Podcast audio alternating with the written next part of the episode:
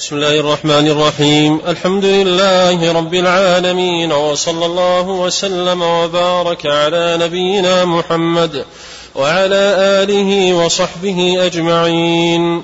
اللهم اغفر لنا ولوالدينا ولشيخنا والحاضرين والمستمعين وجميع المسلمين. قال المصنف رحمه الله تعالى وعن أبي هريرة رضي الله عنه قال سمعت رسول الله صلى الله عليه وسلم يقول الفطرة خمس الختان والاستحداد وقص الشارب وتقليم الأظافر ونتف الآباط. بسم الله الرحمن الرحيم. الحمد لله نحمده ونستعينه ونستغفره ونعوذ بالله من شرور أنفسنا وسيئات أعمالنا. ونشهد أن لا إله إلا الله وحده لا شريك له وأن محمدا عبده وخليله ورسوله.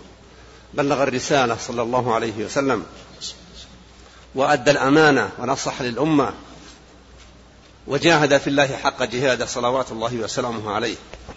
ما من خير إلا دل الأمة عليه وحثهم على الأخذ بأوفر حظ منه وما من شر إلا حذر أمته صلى الله عليه وسلم فهو الناصح الأمين وهو المبلغ عن الله رسالاته وشريعته صلى الله عليه وسلم أكمل الشرائع والمهيمنة على ما سبقها من الشرائع. ولأن رسالته رسالة كافة للناس. للثقلين للجن والإنس. وأنه لا رسيلة ولا رسالة ولا نبوة. بعده عليه أفضل الصلاة والتسليم. جاءت هذه الشريعة غاية في الكمال. تشتمل على أكمل ما تحتاج الأمة إليه من النصائح. ومن ذلك ما ورد في هذا الحديث الفطرة خمس بألفاظ متعددة في نص الحديث. إنما الفطرة إلى غير ذلك. ومعنى الفطرة ما فطر الله عليه الناس وجبلهم عليه. الجبلة التي يرضاها الله سبحانه وتعالى لعباده وأن يكونوا فيها على أحسن الأحوال فيما يتعلق بسلوكهم وفيما يتعلق ما ينبغي أن يتنزه عنه أو يحسن القيم به. الفطرة خمس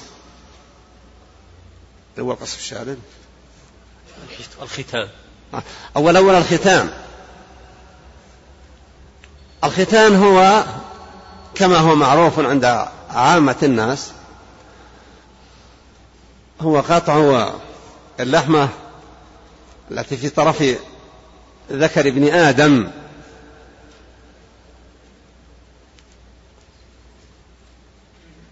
وأول من عرف أنه اختتن إبراهيم عليه السلام. صاحب الحنيفية السمحة. وأنه اختتن صلوات الله وسلامه عليه وهو ابن ثمانين سنة كما أشرت إلى ذلك في الجلسة الماضية. واختلف هل هو واجب حتما على كل أحد؟ الظاهر الوجوب. لأن من لازم الختان توفير الطهارة وأن يحصل التنزه من البول لأن هذه هذا الغلاف الذي في رأس الذكر ستبقى منه فيه بقايا من أثر البول. وقد مر في حديث وما يعذبان بكبير أن عامة عذاب القبر بسبب البول. فالله لما شرع لهذه الأمة الختان ولذلك اشتهرت العرب في الجاهلية أنها كانت تختتن. وكان اليهود يختتنون. ومما لا شك فيه أن العرب واليهود من ذرية إبراهيم عليه الصلاة والسلام.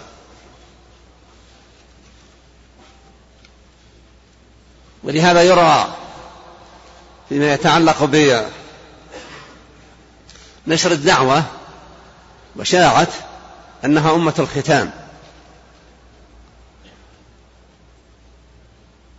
ومتى يجب إنما يجب الختان إذا وصل الإنسان على لسن التكليف. على قول من يوجب وهو الظاهر يجب إذا وصل الإنسان إلى سن التكليف. لأن سن التكليف هو الذي يحاسب الإنسان فيه على المخالفات.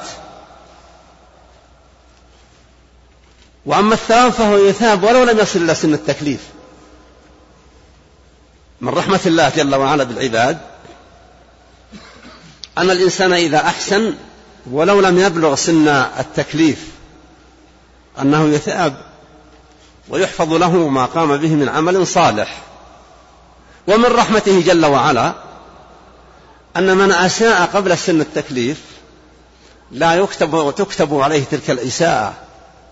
يوضح ذلك رفع القلم عن ثلاثة. فإذا جاء وقت التكليف ظهرت آثار الوجوب بالختان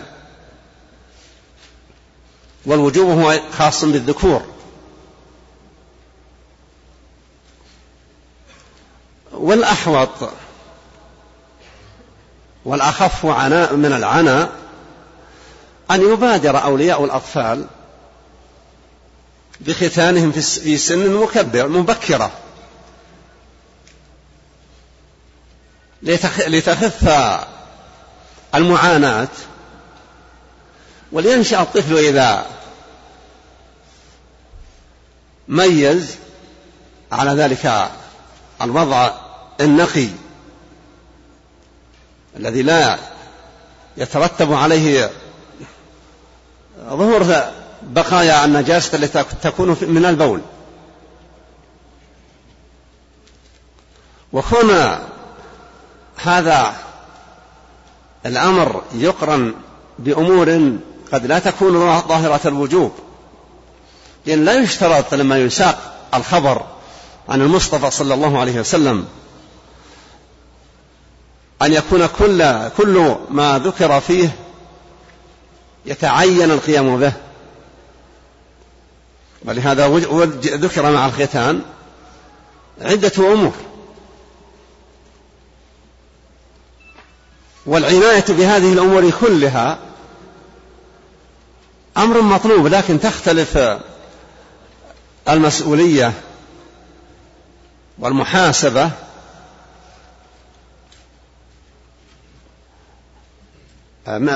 عن بعضها من بعض.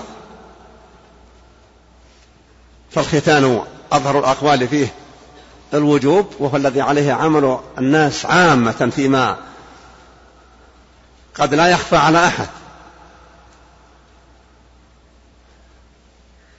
وانتشر في الإسلام الختان لما امتدت الدعوة الإسلامية وتجاوزت حدود أرض العرب ومعلوم أن أرض العرب قبل الإسلام إنما هي هذه الجزيرة. أرض العرب هي جزيرة العرب. وما وراء جزيرة العرب ولو كانوا مجاورين لهم لا يقال عنهم أنهم في جزيرة العرب.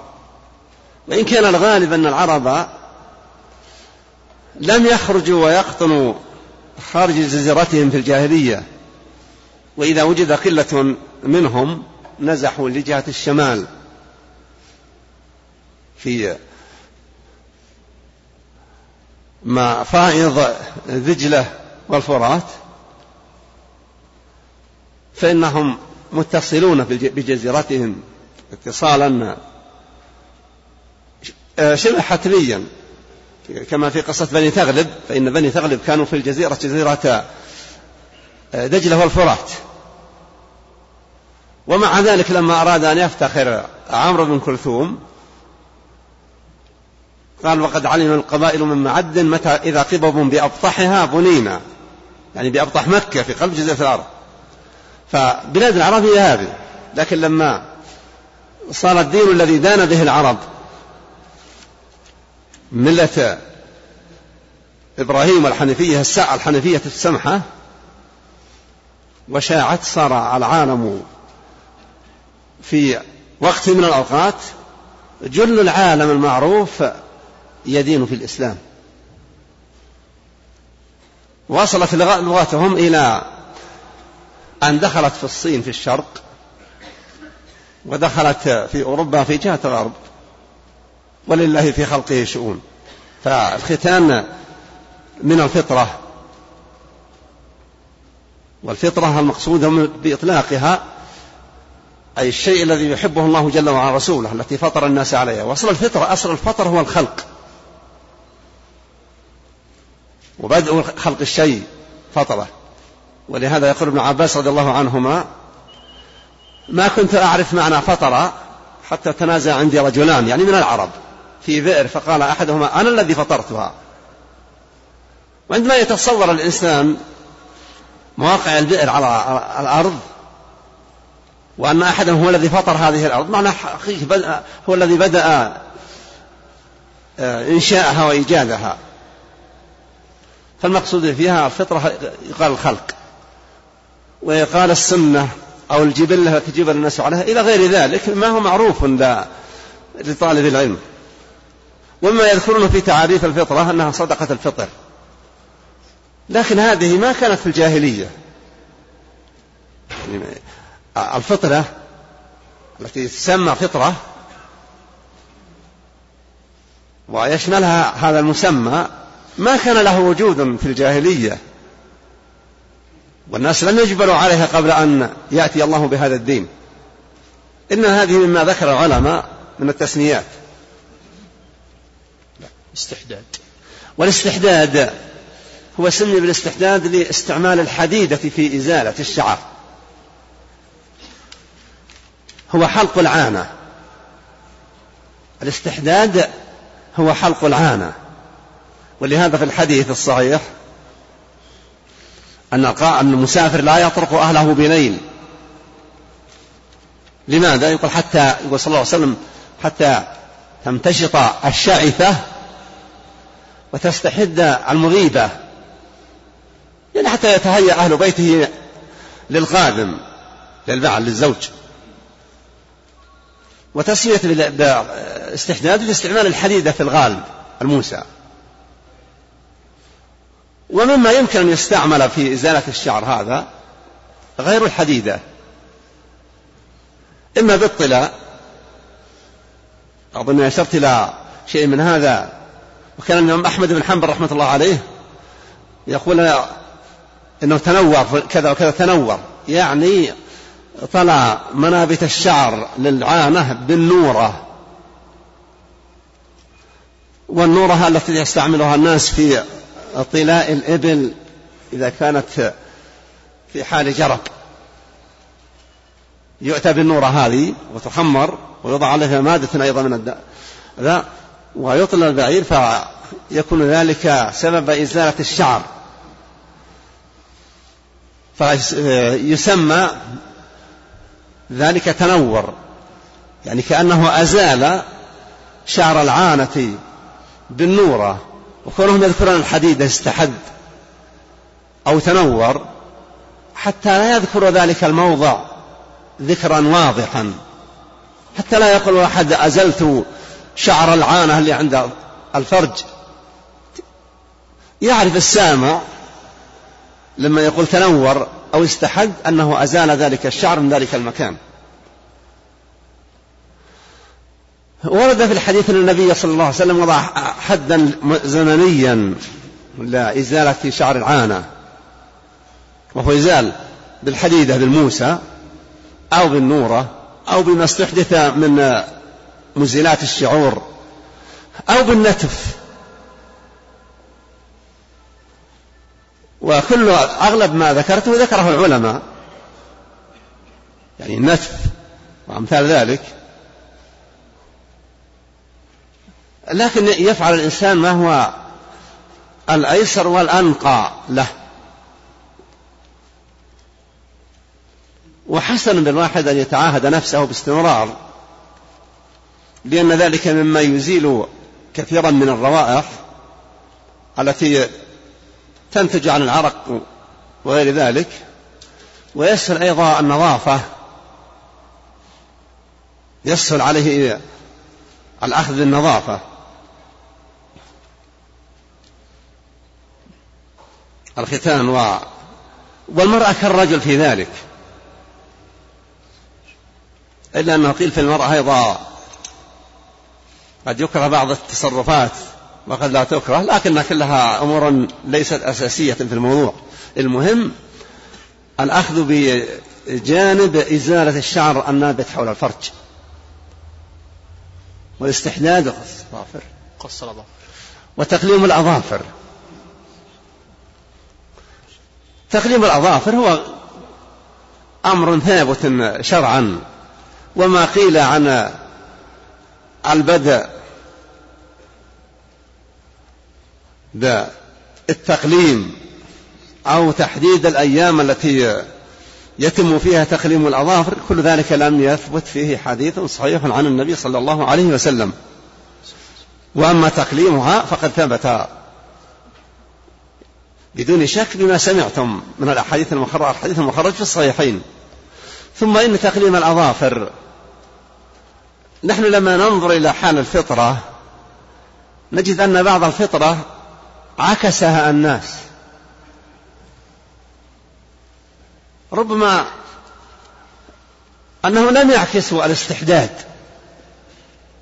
والختان أيضا لم يستطيعوا أن يعكسوه أو يتوقفوا عنه. لكن الأظافر تجد أن كثيرا من النساء تعتني بإطالة أظافرها. وربما أن بعض الرجال يأخذون بهذا المنهج.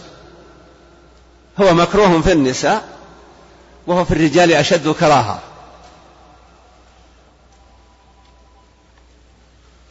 ويقول شاعر من مرويات شيخنا الشنقيطي رحمة الله عليه يقول فما عجب أن النساء ترجلت ولكن تأليف الرجال عجاب. يعني كل الرجال هم يأخذون بالميل إلى ما تستحسنه النساء في أنفسهن أن يستحسنوه في أنفسهم أن هذا من العجب. فتقليم الأظافر ينبغي أن يتعاهد. للأخذ بجانب الفطرة وإزالة ما قد يكون ضارا أيضا حتى في الصحة من تجمع ما يستقذر أو يكره في أطراف الأصابع. فتعاهد ذلك ينبغي أن يحرص عليه كل أحد. فطلبة العلم ينبغي أن يكونوا قدوة في هذه الأمور الظاهرة. وأن يحسنوا تعهدها ليعرف من يراهم أثر ما تعلموه على مظهرهم الخارجي.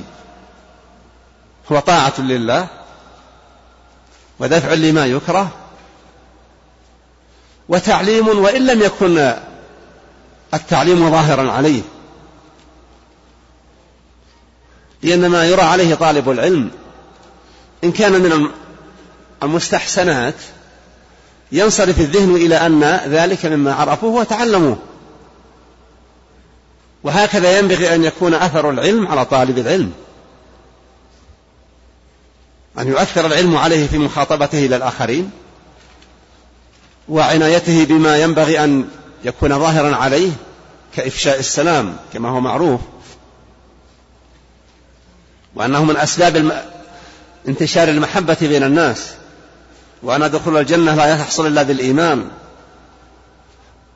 وأن الإيمان لا يتم إلا بالتحابب. وأن ما يحقق التحابب إفشاء السلام. فتقليم الأظافر ينبغي أن يعتنى به. تطيبا لحال المرء وصيانة له عن ما يستنكر. وأنت تنظر لما تأكل مع شخص بيديك ويأكل بيديه وتنظر إلى, إلى أصابعه وترى أظافره تحتها ما يظهر عليه السواد تشمئز من مؤاكلته. فينبغي للواحد أن يحرص على أن يكون قدوة حسنة لمن يجالسه ويؤاكله تقليم قص الشارب قص الشارب. وقص الشارب وهذه من الأشياء التي تناقض تناقضت عند الناس. النبي صلوات الله وسلامه عليه أمر بقص الشارب تارة وأمر بإحفاء الشارب تارة أخرى. وكل ذلك ثابت في الحديث الصحيح. في قصة في حديث أعفوا اللحى وأحفوا الشوارب. أعفوا اللحى وجزوا الشوارب. وفي حديثنا هذا جز الشوارب.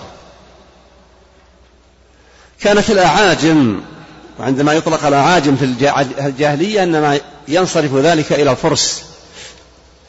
فإنهم الذين كانوا يختلطون بالعرب أكثر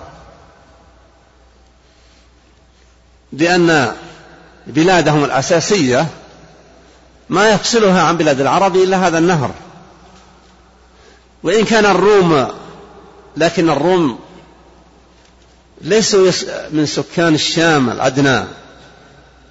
وإنما, وإنما الشام من ممالك الروم. وأما الفرس فإنهم ملاصقون للعرب. والنبي لما ذكر ذكر حال الفرس وأن هم أناس يطيلون سبالهم والسبال هي شعر الشارب فمن الفطرة أن يتعاهد المسلم جز شاربه وقص شاربه. من المؤسف أن الذي انتشر عند الناس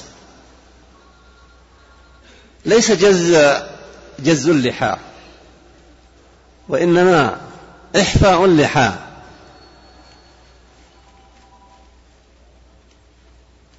وهذا إلى وقت غير بعيد. لا تجد أحدا. ليس في الجزيرة. يمكن لا تجد أحدا في العالم الإسلامي يحلق لحيته. وعندما ينظر الإنسان بعض الصور المصورة لبعض الناس في أوائل القرن الثالث عشر الهجري وأواخر القرن الثاني عشر الثالث في أوائل القرن الرابع عشر الهجري وأواخر القرن الثالث عشر الهجري أو إلى منتصف القرن الثاني عشر أو أوائله. تشاهد أن الناس في حال اللحى معفاة معفاة لا لم يتعرض لها بشيء. حتى كان في السابق يكاد يكون ذلك شاملا للعالم أجمع. لذلك عندما ينظر الإنسان لصور بعض ملوك الأفرنج السابقين أو بعض كتاب الأدب السابقين الذين هم يعني في القرن الثامن عشر الميلادي يجد أن أنه لا يرى أحدا محلوق اللحية. لكن سرت هذه البلية اللي فيها من جانب مشابهة للنساء حتى لا يكون في الوجه شعر. ولهذا لا تجد شيئا يتعلق بالفطرة إلا وهو يدعو إلى كمال الخلقة وسلامتها.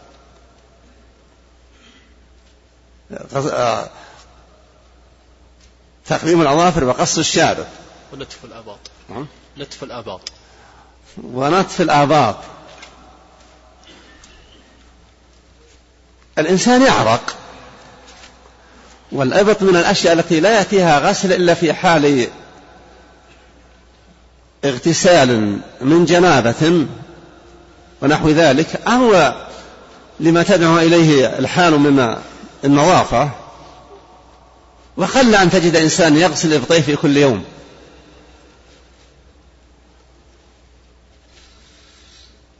وإلا لو كان الناس يغتسلون في كل يوم لكان الاغتسال يزيل الدرن كله كما في حديث أرأيتم لو أن بباب أحدكم نهرا جاريا يغتسل منه في اليوم خمس مرات هل يبقي هل يبقى من درنه يبقي من درنه شيء؟ أو هل يبقى من درنه شيء؟ قالوا لا. المقصود بذلك الصلاة لكن لما ذكر هذا التمثيل قال فكذلك الصلوات الخمس. المحافظة عليها أنها تغسل أدران القلب وبالتالي يكون القلب سليما إلى آخره. ف نتف الآباط الإبط صعب أن يزال بحديدة. هي موضعه لا يساعد على استعمال الحلق. سواء بالموسى أو بغيرها أو بالمقص وأمثال ذلك. لكن من لطف الله جل وعلا أنه في موضع ناعم يسهل على من يريد إزالة الشعر نتفه دون أن يشتد ألمه له. وهذا من لطف الله جل وعلا بعباده. ما يكون من العمل الذي طول به يحقق شيئا من الكمال كلما كان بحال ووضع أرفق بالعباد.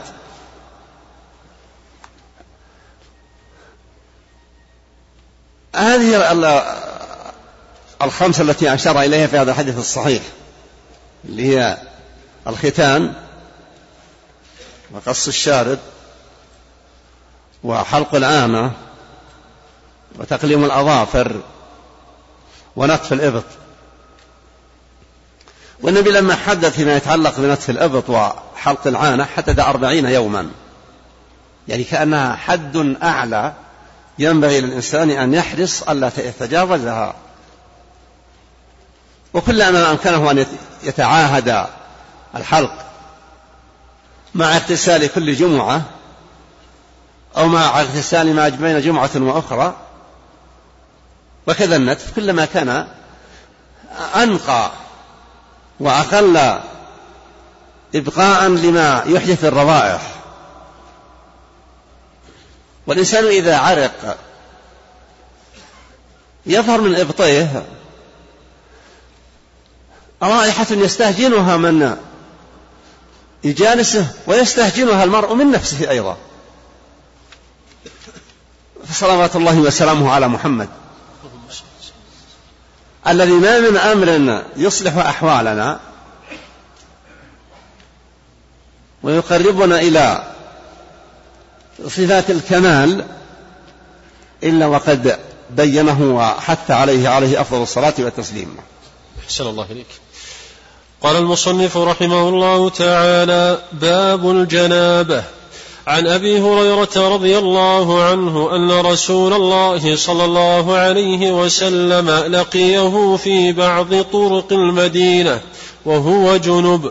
قال فانخنست منه فذهبت فاغتسلت ثم جئت فقال أين كنت يا أبا هريرة؟ قال كنت جنبا فكرهت أن أجالسك وأنا على غير طهارة. فقال سبحان الله إن المؤمن لا ينجس. هذا الحديث العظيم. يبين من جانب أدب أصحاب محمد صلى الله عليه وسلم ورضي عنهم. وشديد احترامهم لرسول الله عليه أفضل الصلاة والتسليم. فأبو هريرة رضي الله عنه خرج والنبي خارج من بيت من بيته. وصاحب يمشي. ولا شك أن نفسه تراوده. لأنه لم يكن مغتسلا من الجنابة. ثم انخنس يعني انخنس رجع تراجع أو اختفى. فلما جاء سأله النبي أين كنت؟ ما لك قال كنت جنبا فكرهت أن أجالسك وأنا على غير طهارة. قال سبحان الله إن المؤمن لا ينجس. المؤمن لا ينجس لا يكون نجسا. ولو كان على حال يقتضي منه وجودها أو حصولها أن يغتسل اغتسال المتطهر لكن في حقيقة ليس بنجس. وإنما هذا الاغتسال تطهيرا لحاله وتهيئته على أكمل أحوال التطهرات للقيام بما يستدعي طهارة كاملة. فقال إن المؤمن لا ينجس. وقوله المؤمن لا ينجس هذه شهادة من النبي صلى الله عليه وسلم بإيمان أبي هريرة. وإن كان ظاهر حاله عليه أفضل الصلاة والتسليم أنه مؤمن لكن لما يقول المؤمن أن ذلك إظهار إظهار لإيمان أبي هريرة أنه مؤمن. ولذلك لما قال أحد الصحابة عن قال فلان لا أراه إلا قال أو مسلما فكرر مؤمنا فقال أو مسلما النبي صلى الله عليه وسلم. فلما يقول النبي لا مؤمن فيها وإن كانت هذه غير مقصودة لأن الناس يعرفون أبا هريرة والنبي صلى الله عليه وسلم أشد الخلق معرفة له عليه الصلاة والتسليم. وأبو هريرة قل أن تجد أحدا من المسلمين إلا ويعرف اسم أبي هريرة رضي الله عنه لكثرة ما نقل عنه عليه رضي الله عنه وأرضاه من الأحاديث. التي يندر أن تمر على الناس أحاديث في العادات والعبادات والأخلاق إلا وتجد لأبي هريرة رضي الله عنه وجودا في بعضها. فهو له حق على المسلمين إلى قيام الساعة إذا من رسمه اسمه أن يترضوا عنه. رضي الله رضوان الله عليه. وعلى سائر أصحاب محمد صلى الله عليه وسلم. فالمسلم لا ينجس. ومع ذلك أيضا لو عرق ومسه أحد مس يديه ولمسه من العرق لا لا ينتقل منه. ما عليه من حكم يستدعي طهارة إلى تنجيس من يخالطه ولهذا لما أمر النبي صلى الله عليه وسلم عائشة أن تأتيه بالخمرة من المسجد وهي في بيتها قالت إني حائض. قال إن حيضتك ليست في يدك. يعني ادخل المسجد خذ يا خمرة. ومع هذا ينبغي للإنسان أن يحرص إذا كانت عليه جنابة. ألا يخرج من بيته إلا متطهرا. كما ينبغي له أيضا إذا أجنب أن لا ينام إلا على طهارة. فإذا لم ينشط للطهارة مبكرا فليتوضأ وضوءه للصلاة. ولا شك أن وضوء الصلاة يستدعي استنجاء. يعني يغسل فرجه وإن كان غسل الفرج ليس من الوضوء لأن الوضوء إنما هو من الوضاءة وهي الصفاء وهو غسل الوجه واليدين والقدمين ومسح الرأس والأذنين. ولهذا لما سأل بعض الصحابة النبي صلى الله عليه وسلم أينام الواحد على وهو جنب؟ قال نعم إذا توضأ. فينبغي للإنسان في كل أحواله إذا أجنب أن يتوضأ وضوءه للصلاة.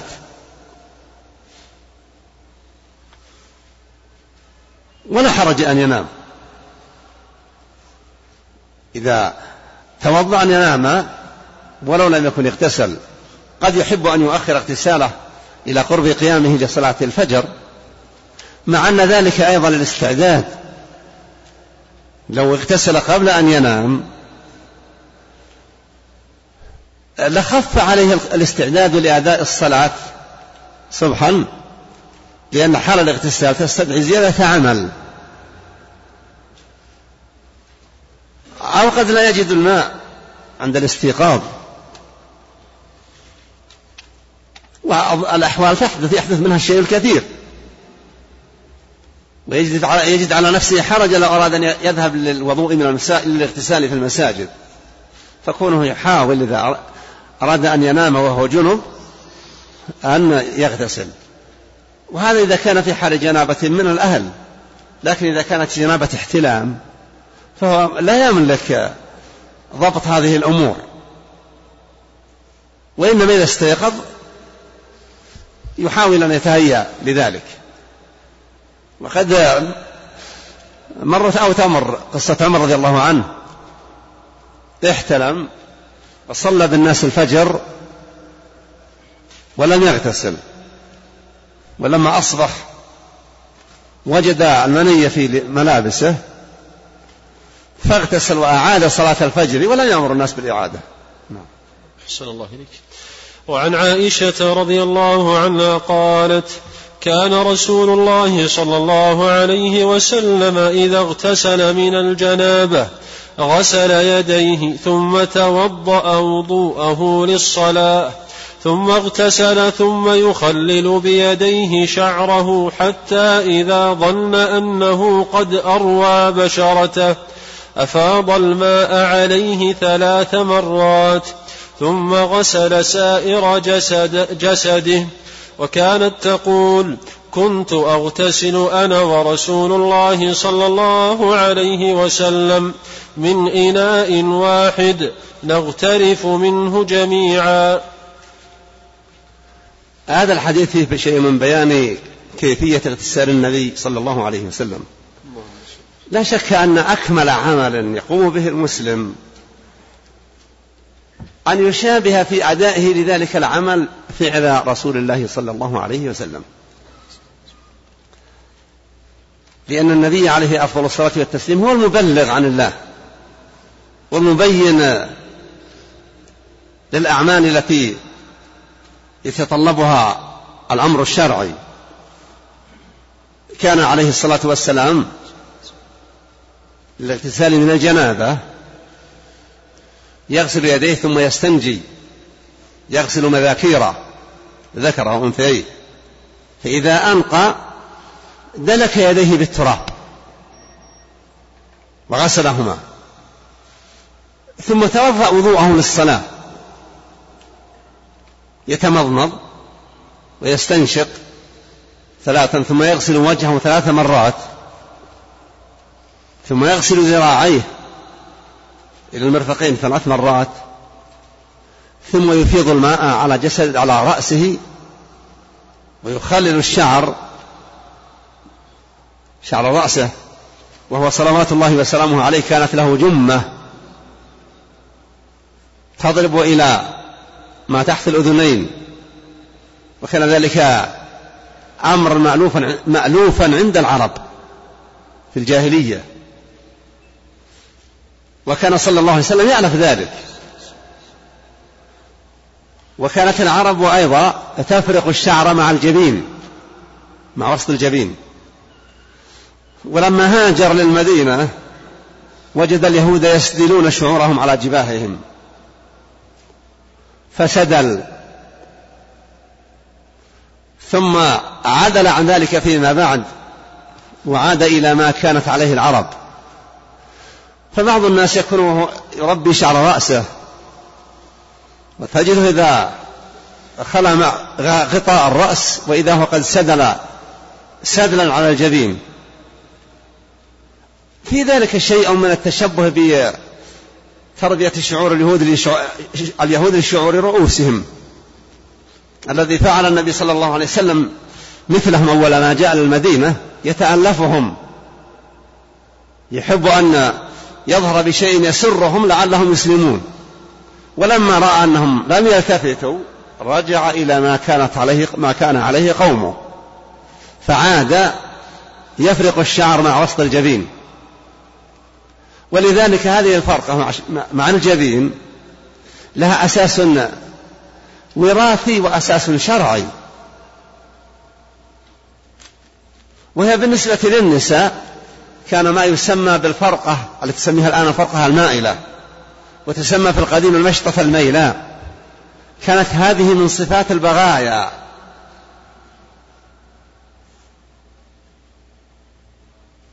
البغايا اللواتي يمارسن الزنا كانت إحداهن تمشط المشطة الميلة تجعل الفرقة مع جانب الرأس. وليست مع الوسط. فيحسن أيضا المسلمات. ويحسن بالرجل أن يعود امرأته ناشئة البنات عنده في البيت على على الاحتفاظ والظهور بالمظهر الذي كان أحب يحبه الله ورسوله يحبه الرسول صلى الله عليه وسلم وعاد إليه.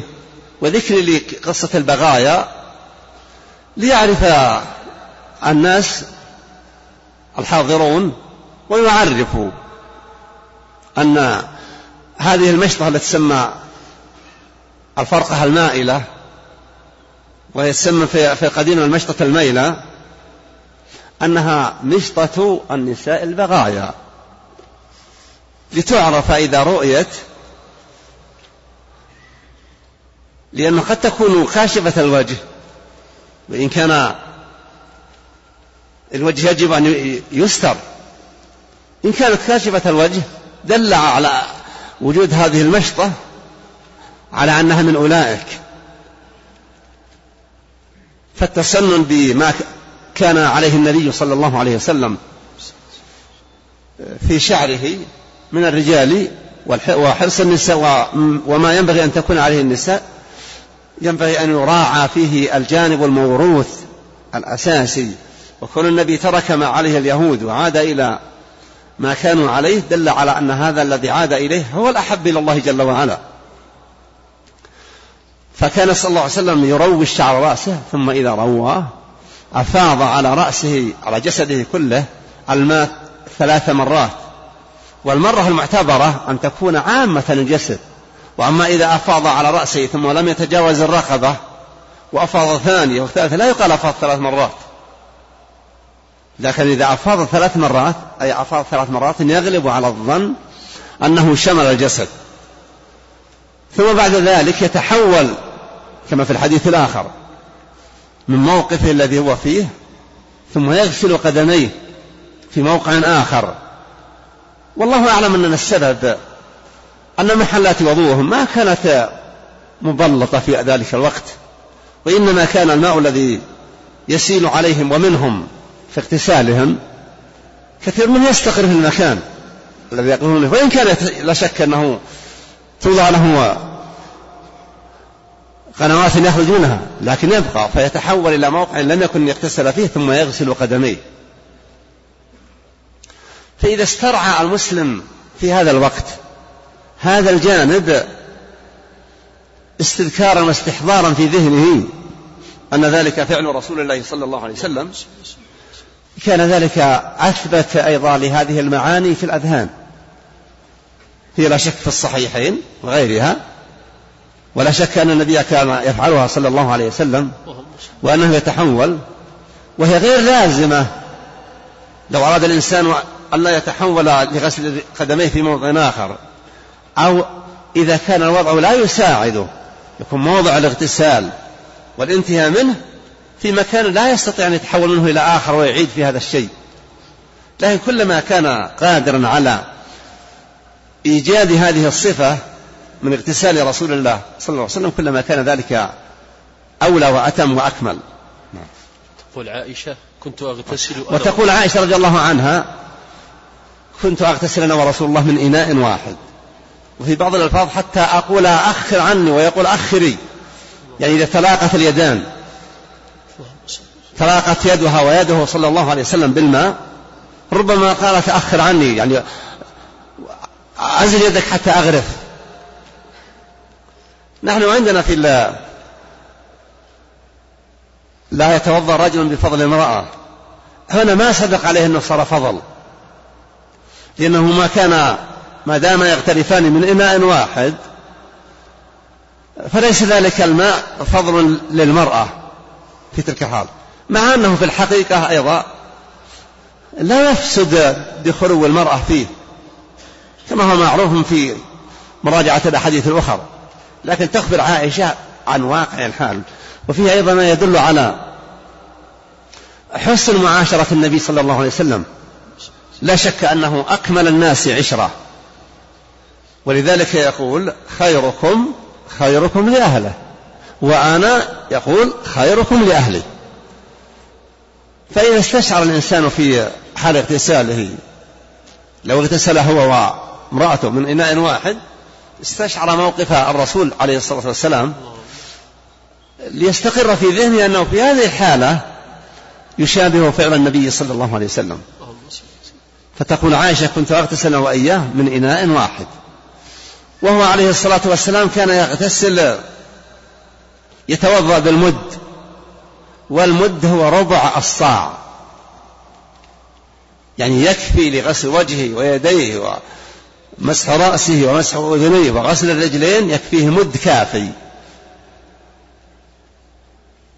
ويغتسل بالصاع يكفيه للاغتسال الصاع ولهذا لما قال رجل لجابر بن عبد الله رضي الله عنهما وقال إن يغتسل بالصاع قال ذلك الرجل إن الصاع لا يكفيني. فغضب جابر وقال كان يكفي من هو خير منك وأوفر شعرا منك. يعني النبي صلى الله عليه وسلم. الشاهد أنه يجوز للرجل أن يغتسل هو وامرأته من إناء واحد أو في مكان واحد ويصب عليهم الماء من أنبوب أو غير ونحو ذلك. يجوز كل ذلك أن أن يحصل. نعم. أحسن الله إليك. وعن ميمونة بنت الحارث رضي الله عنها زوج النبي صلى الله عليه وسلم أنها قالت وضعت لرسول الله صلى الله عليه وسلم وضوء الجنابة فأكفأ بيمينه على يساره مرتين أو ثلاثا ثم غسل فرجه ثم ضرب يده بالأرض أو الحائط مرتين أو ثلاثا ثم تمضمض واستنشق وغسل وجهه وذراعيه ثم أفاض على رأسه الماء. ثم غسل سائر جسده ثم تنحى فغسل رجليه فأتيته بخرقة فلم يردها فجعل ينفض الماء بيديه. هذا الحديث عن ميمونة بنت الحارث زوج النبي صلى الله عليه وسلم في قصة الماء الذي أعدته لرسول الله صلى الله عليه وسلم للاغتسال وذكرت وصفا مختصرا بالنسبة إلى ما ذكرت عائشة من وصف اغتساله صلى الله عليه وسلم. فالشاهد أنه في غسل يغسل يديه ويغسل فرجه بعد غسل يديه ثم يتوضأ وأكمل حالة الوضوء أن يكون ثلاث مرات لكل ما يغسل من مضمضة واستنشاق أو الوجه. أو اليدين إلى مرفقين والمسح كذلك ثم بعد ذلك إفاضة الماء. في حديث عائشة أنه أفاض الماء ثلاثا. فهذا من أوصاف. المرة الواحدة تكفي للاغتسال. إذا كان الماء قد غمر الجسد كله وبلغ كل موضع ولو واحدة يروى أن أحد العلماء قال له شخص إنني انغمست في النهر. ثم يعني أجد في نفسي أنني لم أتطهر. ماذا ترى؟ فقال له لا تطهرك مياه الدنيا كلها. يعني ما دام أنك تنغمس في النهر الغماس ما يبقى منك شيء أبدا في الخاتم وتظن أنك ما تطهرت إذا أنت ما طهرك شيء. يعني قصده أبي يريد أن يقرعه بأن لا يكون خاضعا للوساوس. ففي حديثنا هذا حديث بنت الحارث أم المؤمنين رضي الله عنها أشارت إلى أن النبي تحول من موقعه وغسل قدميه. والداعي لذلك هو أنهم ما كانت لهم في صدر الإسلام محلات وضوء مبلطة وإنما كان على في الغالب على أرض ترابية. فما ينزل من الماء يتجمع. وإن زال فلا يزال باندفاع. عجل فكان الأمر كذلك. فالمسلم يحرص في أداء طهارته ثم أيضا قد يأتي أشياء يظن يظن بأن المغتسل بشرها قبل أن يتم اغتساله ويقال اغتسل. يعني لو اغتسل ثم مس فرجه بعد أن كمل اغتساله. هنا يكون الاغتسال قد كمل لكنه يكون الوضوء الذي تم مع هذا الاغتسال قد انتهى يحتاج إلى أن يتوضأ. يعني لو اغتسل وانتهى من الاغتسال وكمل اغتساله من جميع النواحي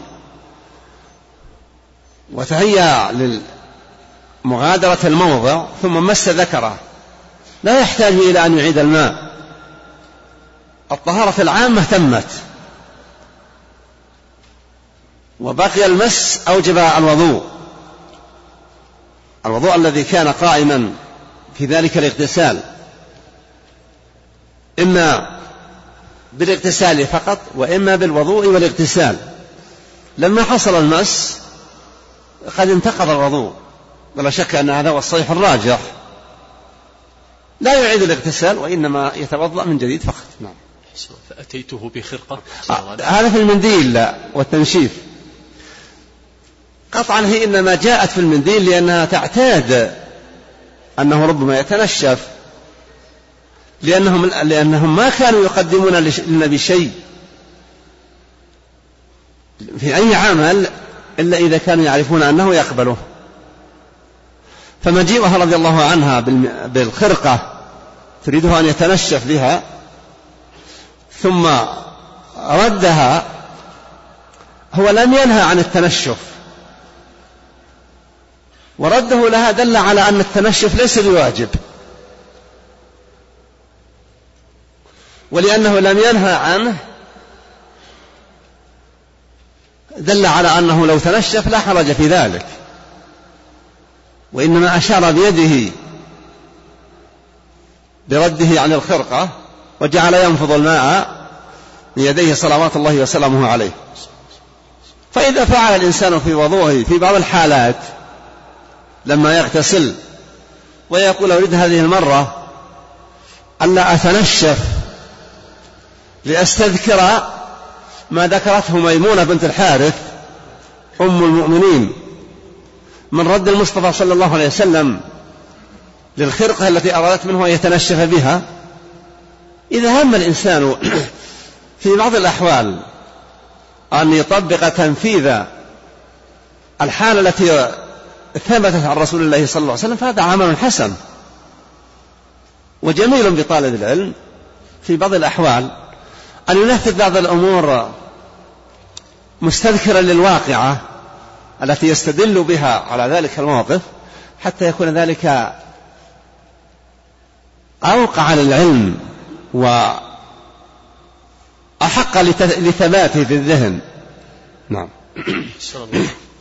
وعن عبد الله بن عمر أن عمر بن الخطاب رضي الله عنهما قال يا رسول الله أيرقد أحدنا وهو جنب؟ قال نعم إذا توضأ أحدكم فليرقد.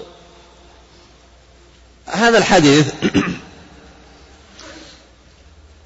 يبدو أنهم كانوا يحرصون على أن لا يرقد أحدهم إذا أجنب الله وقد اغتسل. ولا شك أن الناس تأتيهم ظروف تستدعي منهم التخفف من بعض الأمور إلى حين. فعبد الله بن عمر رضي الله عنهما يسأل رسول الله صلى الله عليه وسلم أينام الواحد وهو جنوب؟ أجنب ثم ينام؟ قال نعم إذا توضأ. ورد أحاديث فيها الأمر للجنب أن يتوضأ.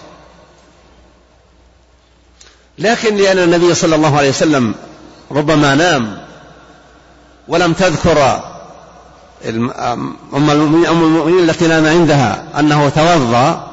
قد يكون توضأ وقد يكون لم يتوضأ ليترك الشيء تشريعا للأمة أنه لا حرج عليهم وهو صلى الله عليه وسلم قد يترك العمل.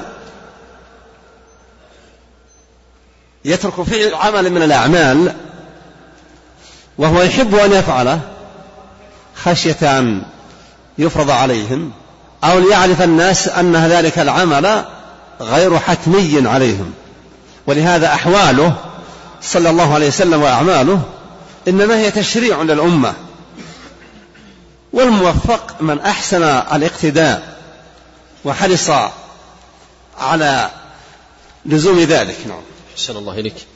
وعن أم سلمة زوج النبي صلى الله عليه وسلم ورضي الله عنها قالت جاءت أم سليم امرأة أبي طلحة رضي الله عنهما إلى رسول الله صلى الله عليه وسلم فقالت يا رسول الله إن الله لا يستحيي من الحق فهل على المرأة من غسل إذا هي احتلمت؟ فقال رسول الله صلى الله عليه وسلم نعم إذا رأت الماء. هذا الحديث فيما يتعلق بالاحتلام. وأم سليم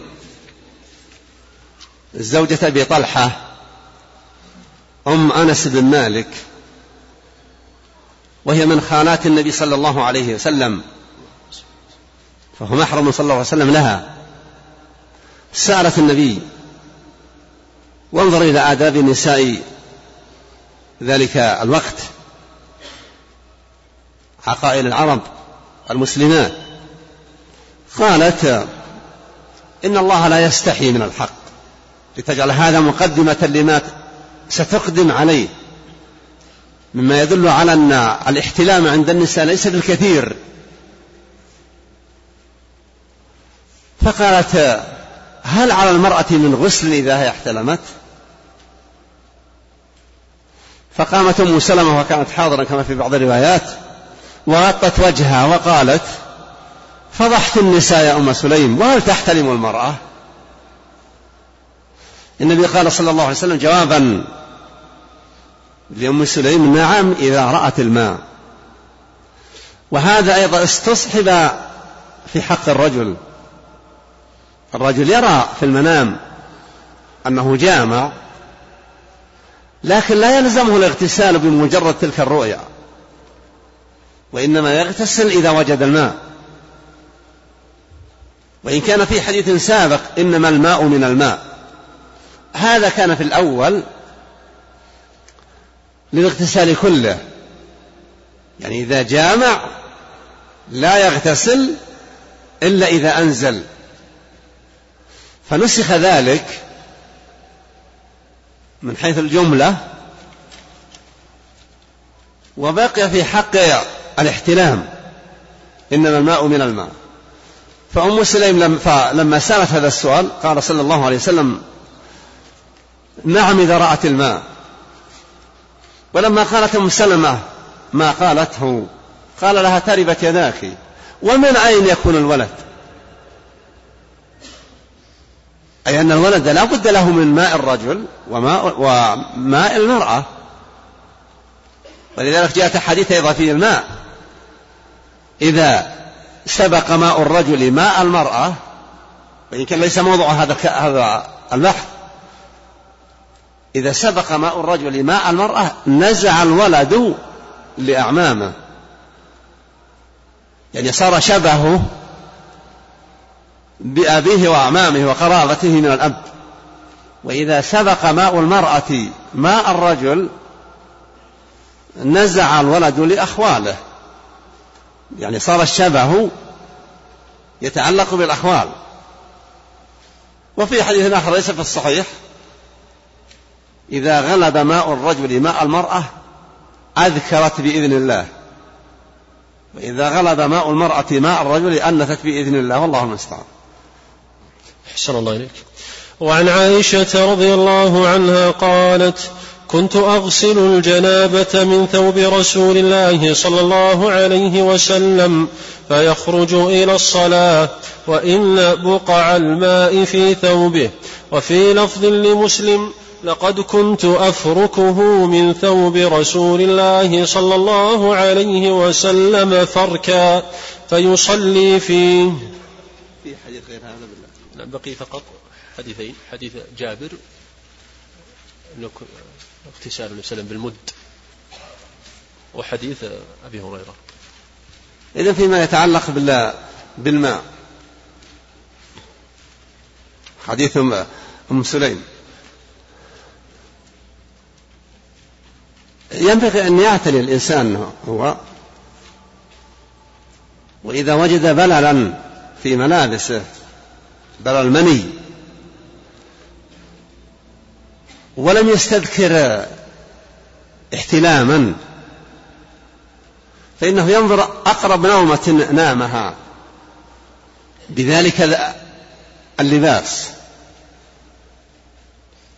وينظر ما هي الصلاة التي أداها قبل أن يرى ما رأى. لأنه معنى هذا أنه قد احتلم ولم يغتسل وأقرب شيء للذاكرة أقرب نومة جاء بعدها صلاة فإذا وجد أنه صلى صلاة بعد تلك النومة وهو لم يغير ملابسه وينتقل فإنه يصنع كما صنع عمر رضي الله عنه يعيد صلاته يغتسل ويعيده. فالماء من الماء. الإنسان قد أيضا يحتلم الرجال والنساء قد يشعر الإنسان بأنه واقع. ربما كان الحلم حلما واضحا في النوم. أنه يواقع من يعرف أو من لا من واقع من لا يعرفها. أو واقعها من تعرفه أو من لا تعرفه. إذن الدلالة على أن هذه الحلم وهذه الرؤيا أنتجت أثرا أن يجد ذلك الماء؟ كان عثمان بن عفان رضي الله عنهما رضي الله عنه يقول إنما الماء من الماء. أي لا اغتسال إلا بإنزال. وكأنه رضي الله عنه وأرضاه لم يبلغه الحديث الذي فيه وجوب الاغتسال بالقيام بعمل. إذا كما أشرت إليه سابقا إذا جاوز الختان الختان فقد وجب الغسل. إذا التقى الختانان فقد وجب الغسل لما ذكرنا الختان في السابق الليلة الماضية. فكان رضي الله عنه يرى أنه لا اغتسال على مجامع إلا بالإنزال. وكانه لم يبلغه الحديث. الذي يبين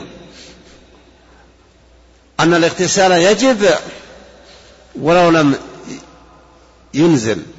لكن بقي أمر بقي أمر الإنزال فيما يتعلق بالاحتلام. فإذا وجد الإنسان ما يدل على نزول مني فينظر. وفي الغالب أنه سيجده بعد النومة الأولى.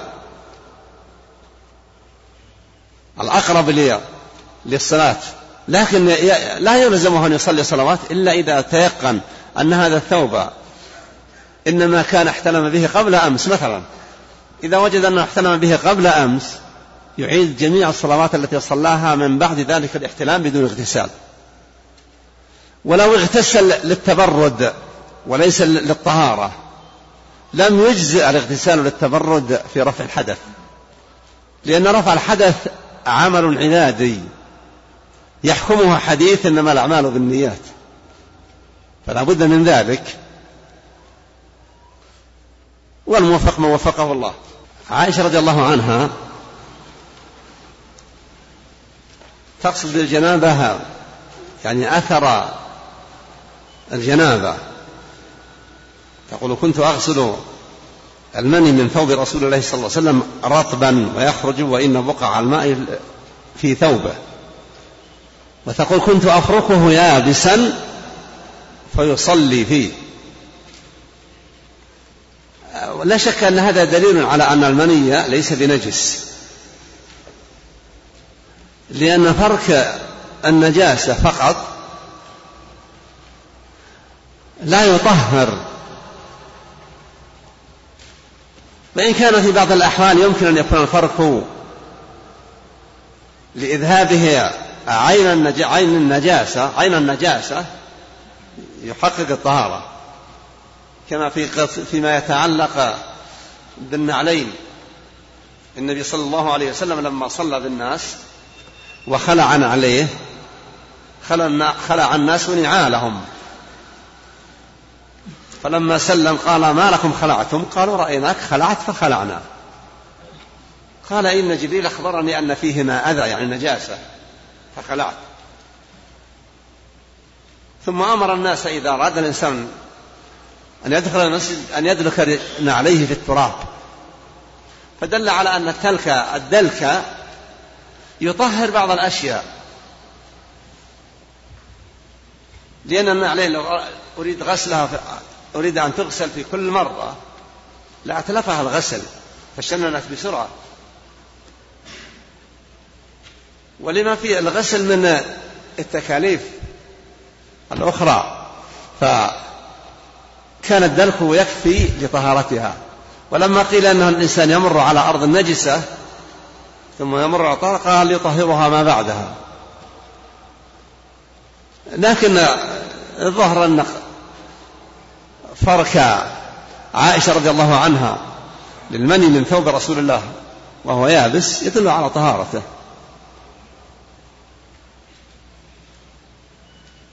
فكانت تكتفي بذلك تقول أفركه ويخرج ويصلي فيه يعني بدون غسل. وإذا كان رطبا تغسله لإزالة ذلك المني والرطوبة من الثوب ويبقى رطوبة الماء أخف أثرا على الإنسان. أحسن الله إليك. وعن أبي هريرة رضي الله عنه أن النبي صلى الله عليه وسلم قال إذا جلس بين شعبها الأربع ثم جهدها فقد وجب الغسل وفي لفظ وإن لم ينزل. هذا الحديث لا شك أنه متأخر عن حديث الماء من إنما الماء من الماء. فانه في أن فيه إذا جلس بين شعبه الأربع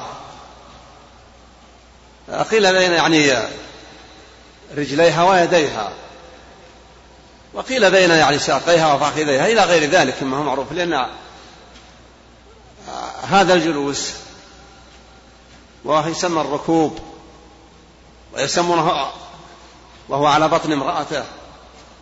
يقول إذا جلس بين شعابها الأربع معنى هذا أنه لا شيء عازل ثم جهدها فقد وجب الغسل.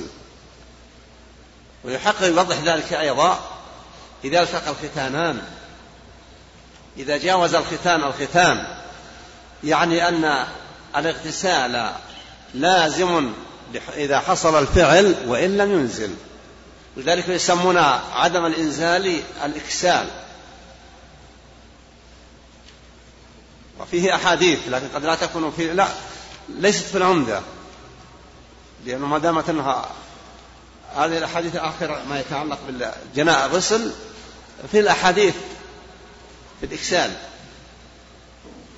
لا أتذكر الآن لكن النبي قال أني أكسلت أنا وهذه وأشار إلى امرأته فاغتسلنا.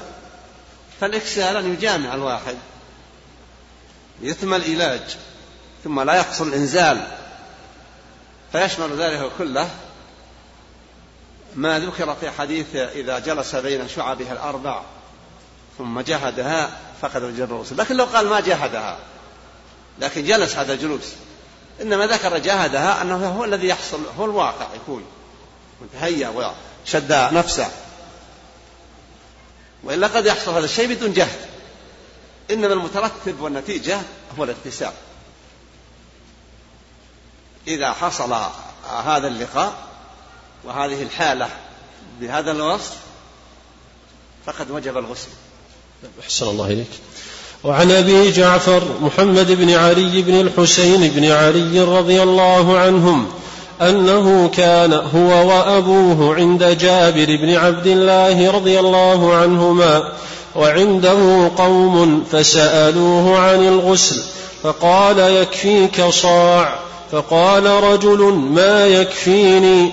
فقال جابر كان يكفي من هو أوفى منك شعرا وخيرا منك يريد النبي صلى الله عليه وسلم ثم أمنا في ثوب. وفي لفظ وفي لفظ كان صلى الله عليه وسلم يفرغ الماء على رأسه ثلاثا.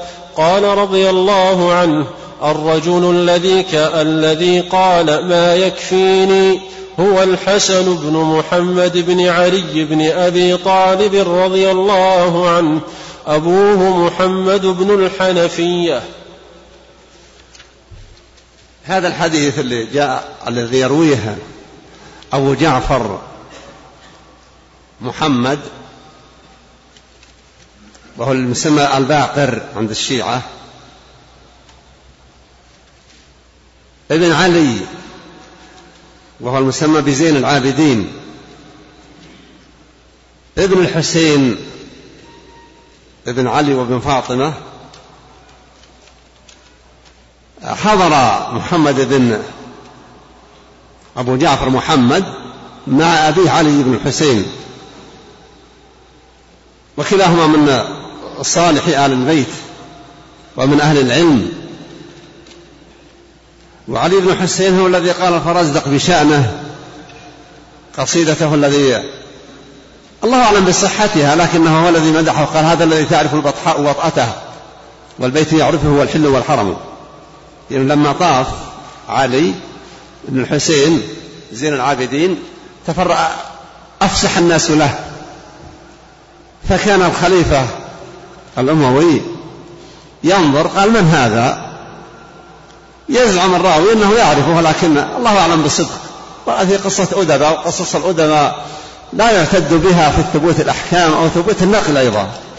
لكنه علي بن حسين هو ما يلقب بزين العابدين وهو معروف بالعبادة والعلم والتقى رحمة الله عليه.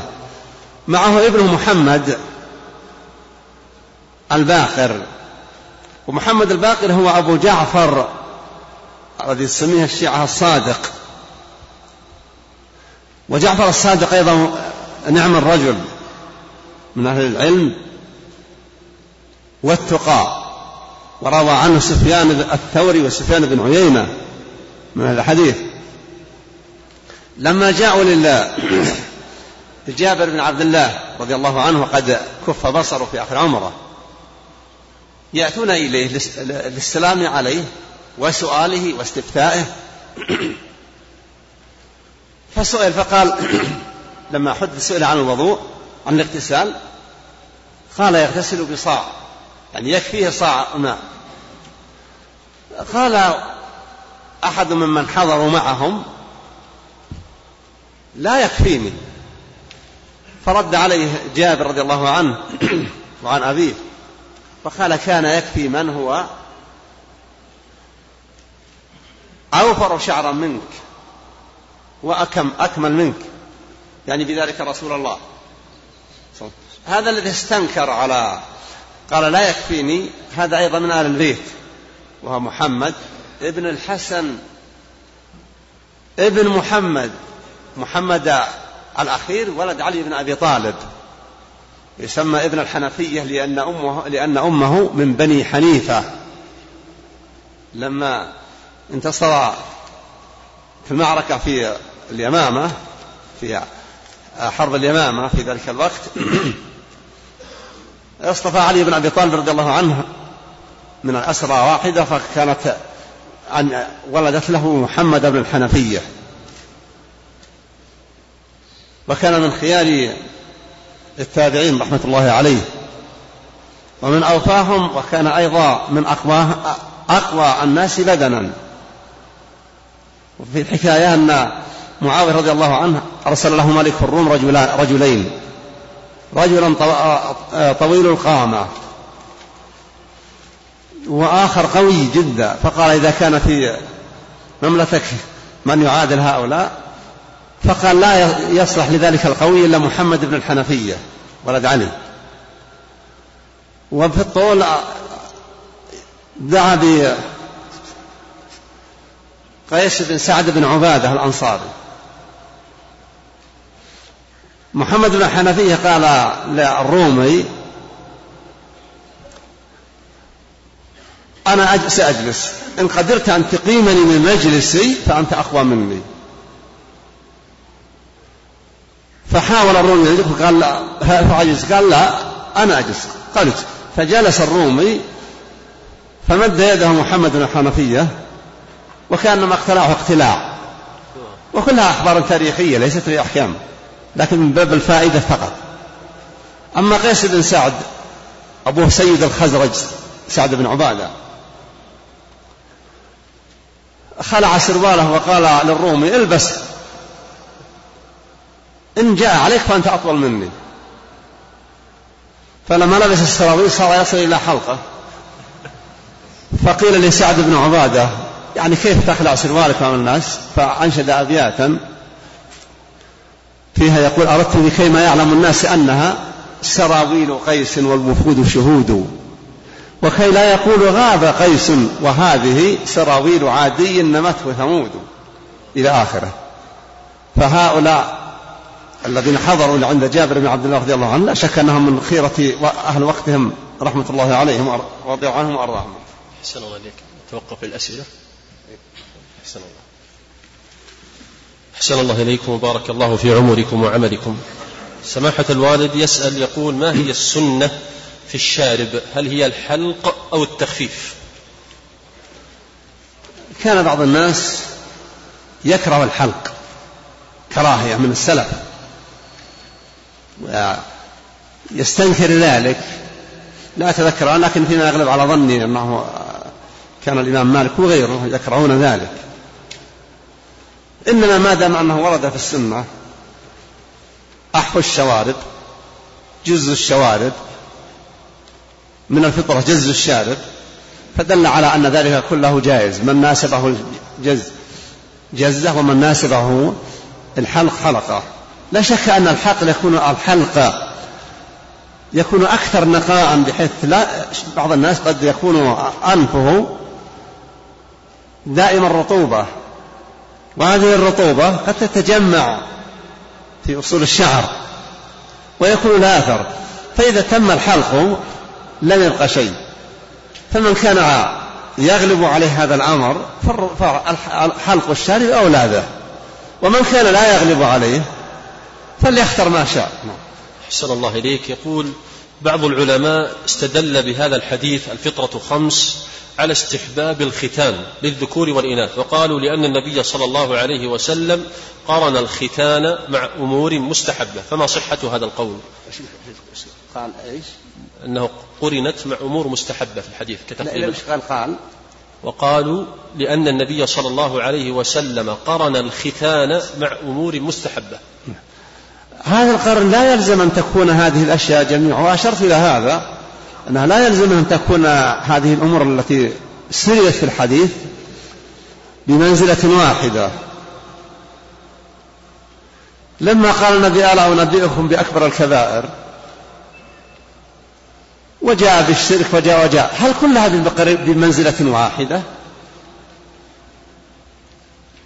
الأحاديث يعني الإنسان يستذكر بقدر استطاعته.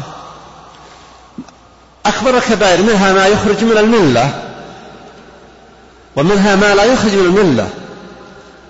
ومع ذلك قلنا في حديث واحد. اجتنبوا السبع الموبقات.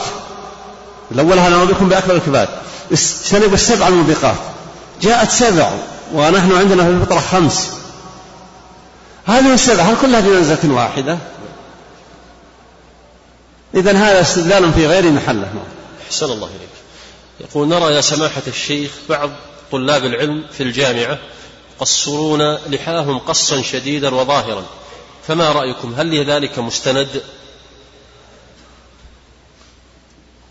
هذا سؤال لا قيمة له في الحقيقة. هل تريد مستندا مع وجود الحديث أعفوا اللحى أعفوا اللحى الحديث جاء بعدة طرق. ما ذكر ولا واحد منها جزء اللحى أو احلقوها. هذه هي السنة. وكون الناس الناس ليس حجة على السنة وإنما السنة هي الحجة. ما جاء عن, رسول عن الله وعن رسوله هو الحجة والدليل. والناس مخالفة ما جاء عن الله وعن رسوله. إن كانت مخالفته تخرج الإنسان من الملة فذاك وإذا كانت لا تخرج فذاك أيضا. لكن ليس عمل الناس دليلا على إباحة شيء أو أو عدم إباحته. كون المشايخ والعلماء. الآن العلماء وفي الخارج بالخصوص يندر تجد عالما في كثير من مراكز العلم كالأزهر مثلا. يندر أن تجد عالما يربي شعر لحيته. في الجريدة منذ أيام صورة طنطاوي سيد طنطاوي صورة الجمعة جمعة. كلا الاثنين صورهم؟ لا لحى لهم. ولا شك أن آباءهم أو على الأقل أجدادهم كانوا يعفون شعورهم. لكن هذه البلايا البلية التي عمت الأمة الإسلامية وأرادت أن تخرجها عما كان عليه أسلافها. من المحن العظيمة أمر النبي صلى الله عليه وسلم ينبغي للواحد أن يفكر إذا هم أن يخالف بالخطر. الله يقول فليحذر فليحذر الذين يخالفون عن أمره. أن تصيبهم فتنة أو يصيبهم عذاب أليم. نسأل الله العافية. أحسن الله إليكم. يقول أنا من بلاد الأقلية المسلمة وكثير من النصارى في بلادي الذين يريدون الإسلام يخافون من الختان فيكون ذلك عائقا لهم عن الإسلام. فهل يجوز إسلامهم مع عدم الختان وأمرهم بالعناية بالطهارة حتى لا يبقى أثر لها؟ نعم يجوز. ليس من شرط الإسلام أن يكون الإنسان مختتن وإذا لم يختن صار كافرا.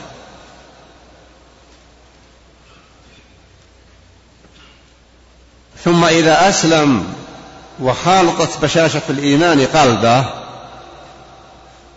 صار يستهين بالقتل. إرضاء لله.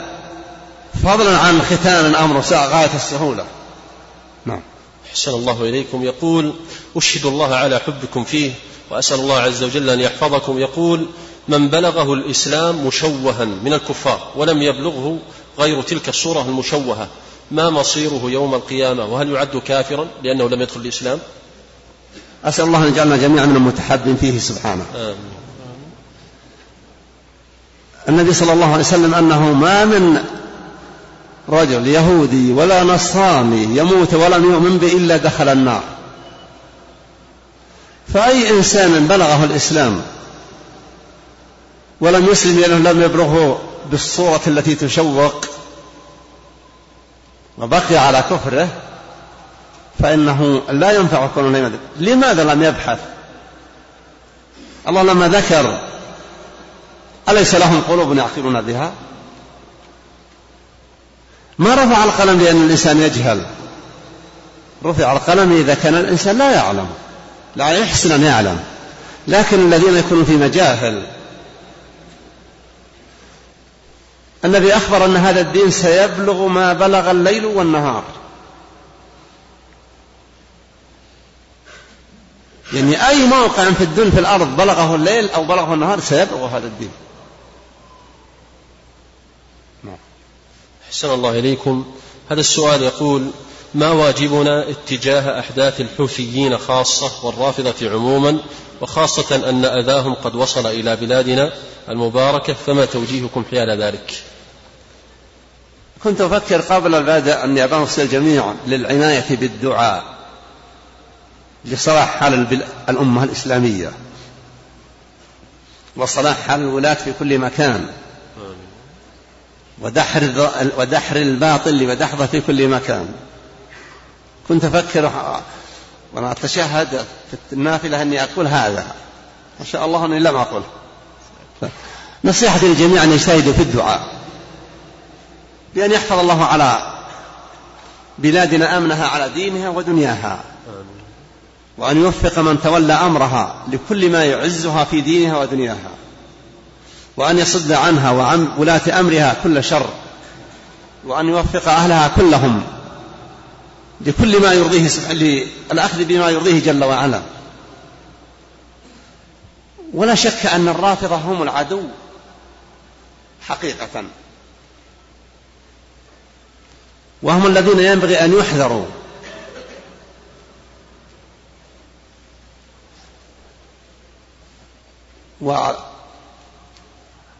والدولة الفارسية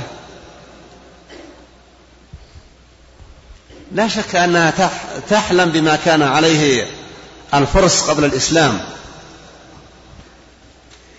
كان لها شأنها وسيادتها وملكت اليمن فترة لما أخرج الأحباش ونصرت من استرد الملك لأنهم كانوا وثنيين وكان من استرد الملك وثنيا إلا أنه كان عربيا وهم أعاجم ولهم سيادة. ثم جاء الله بهذا الإسلام فقوض بناء فارس وحطم عرشها ومزق الله ملكها مزق كسرى خطاب كتاب رسول الله صلى الله عليه وسلم فدعا عليه بأن يمزق الله ملكه فمزق الله ملكه. ولم تقم قائمة للفرس في القرون الأولى من الإسلام ولم يبق لهم ملك. وإن بقي للروم ملكهم. لأن الروم احترموا الخطاب وإنما منع هرقل خوفه على ملكه أن يسلم. ف... فهؤلاء الرافضة ينبغي لطالب العلم أن يطلع على ما يكتب عنهم وما يعتقدونه. وما كان الناس يقولون هم إخواننا. لا ليسوا إخواننا. ما دامت أن القرآن يقولون أنه محرف. وكان أحد علمائهم ألف كتابا اسمه فصل الخطاب في تحريف كتاب رب الأرباب. لأن القرآن محرف. ولكنهم يقرؤون ما عندنا الآن حتى يخرج المهدي المنتظر. الذي ينتظرونه والذي يقول في أدعيتهم عجل الله فرجه. وهو مضحوكة لكل العقلاء عنه والعجب من بعض أهل السنة. وبعض من ينتسب للعلم أن يحسن بهم الظن مع بقاء رافضيتهم. أما من ترك مذهبهم صادقا ودخل بما عليه صحابة رسول الله صلى الله عليه وسلم هم يقولون إن الصحابة كلهم كفروا بعد وفاة النبي صلى الله عليه وسلم ولم يبقى مسلما إلا علي بن أبي طالب سلمان الفارسي وعدد قليل من الناس والبقية كلهم كفار. هؤلاء هل ينظر يؤمل أن يكون منهم نصح للإسلام والمسلمين. هؤلاء الحوثيون ما كان لهم وجود في السابق كان يوجد المذهب الاثني عشري في غاية الندرة في اليمن. ولما استوزر الإمام الزيدي في أوائل المئة أظن الثالثة عشر وزيرا شيعيا يعني اثني عشري كتب له الشوكاني كتابا ينتقد عليه ويحذر منهم. إنما كان في قلة من الشيعة الاثني عشرية. لما صارت الدولة إيران تبذل الأموال وتشتري ذمم اشترت ذمما من, من أهل السنة. أصلا. وما مشاكل فلسطين الآن؟ وغيره وزرعوا بذورا خطيرة في لبنان. ينبغي لطالب العلم أن في هذه الظروف دي أن يحرص على معرفة ما عليه القوم. هم في مذهبهم في كتب قديمة كانت تظهر. أول ما كنا نعرف السابق التحفة الاثني عشرية قديمة والخطوط العريضة لمحب الدين الخطيب. وشفنا آية سورة الولاية يزعمون سورة الولاية ولاية علي رضي الله عنه سورة القرآن. ثم حصلت ردود عليهم بعض الشيء وأول من رد عليهم ردا موسعا شيخ الإسلام ابن تيمية في السابق في كتاب المنهاج منهاج السنة أو منهاج الاعتدال في الرد على أهل الرفض والاعتزال. لكنه هذا طويل. الآن في كتب كثرت. في كتب الإحسان إلهي ظهير. في كتب أخيرة لأحد الشباب عبد الرحمن الشثري من أهل الأفلاج. ونقل نقولا من مذهبهم. كل واحد يعرف ما عليه القوم. طالب العلم ينبغي أن يعتني بذلك. لا ليزداد تقى ولكن ليزداد حذرا من الأعداء. والله المستعان. أحسن الله إليكم. نختم بكلمة توجهونها حفظكم الله لرجال الأمن المرابطين هناك.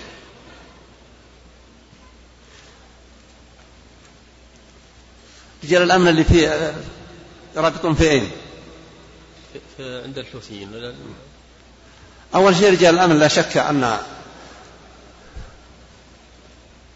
عملهم من أهم الأعمال لهذه البلاد. وجدهم واجتهادهم مما ينبغي أن يحمدوا عليه ويشكروا ما القيام به. ونسأل الله أن يوفقهم لكل ما يرضيه جل وعلا. ويحققه سبحانه لبلادنا من الأمن على حدودها. وعلى كل موقع منها. كما ينبغي لهم أن يكونوا في غاية الحذر وأن لا يكونوا حسني الظن بالناس. فإذا كان الشعر العربي لما سب قوما قال عنهم غير أن بهم طبع اليماني إن لم يقدروا خانوا هؤلاء الحثيون ليسوا كالقول العرب الجاهليين. هؤلاء الحوثيون لا. هؤلاء كالرافضة الذين غدرهم بأهل السنة دين يتدينون به. وظهورهم بالنفاق في معاملة أهل السنة يرون أنه لب الإيمان وأن من لا يستعمل التقية وهي النفاق والكذب ليس بشيعي. ينبغي لأهل السنة من رجال الأمن هناك أن لا يحسنوا الظن لا يظلمون لكن لا يحسن الظن بهؤلاء. وقد يأتي واللهجة يمانية واللباس يمني والشكل يمني فيقول أنه من أهل السنة. ينبغي أن يكون حذرا ولا يطلب من السنة حتى تقوم لديه البينة الصحيحة بأن من يدعي أنه من أهل السنة أنه من أهل السنة. فنسأل الله أن يعينهم ويوفقهم ويحقق انطفاء هذه الفتنة ليس عنا فقط بل نسأله أن يجعلها تنطفي عن اليمن كله وألا يرى في اليمن في جميع أحوالها أي رافضي. وأن يصلح المسلمين في كل مكان إنه موجود. دعوة صلى الله على نبينا محمد. اللهم صل وسلم على رسول الله.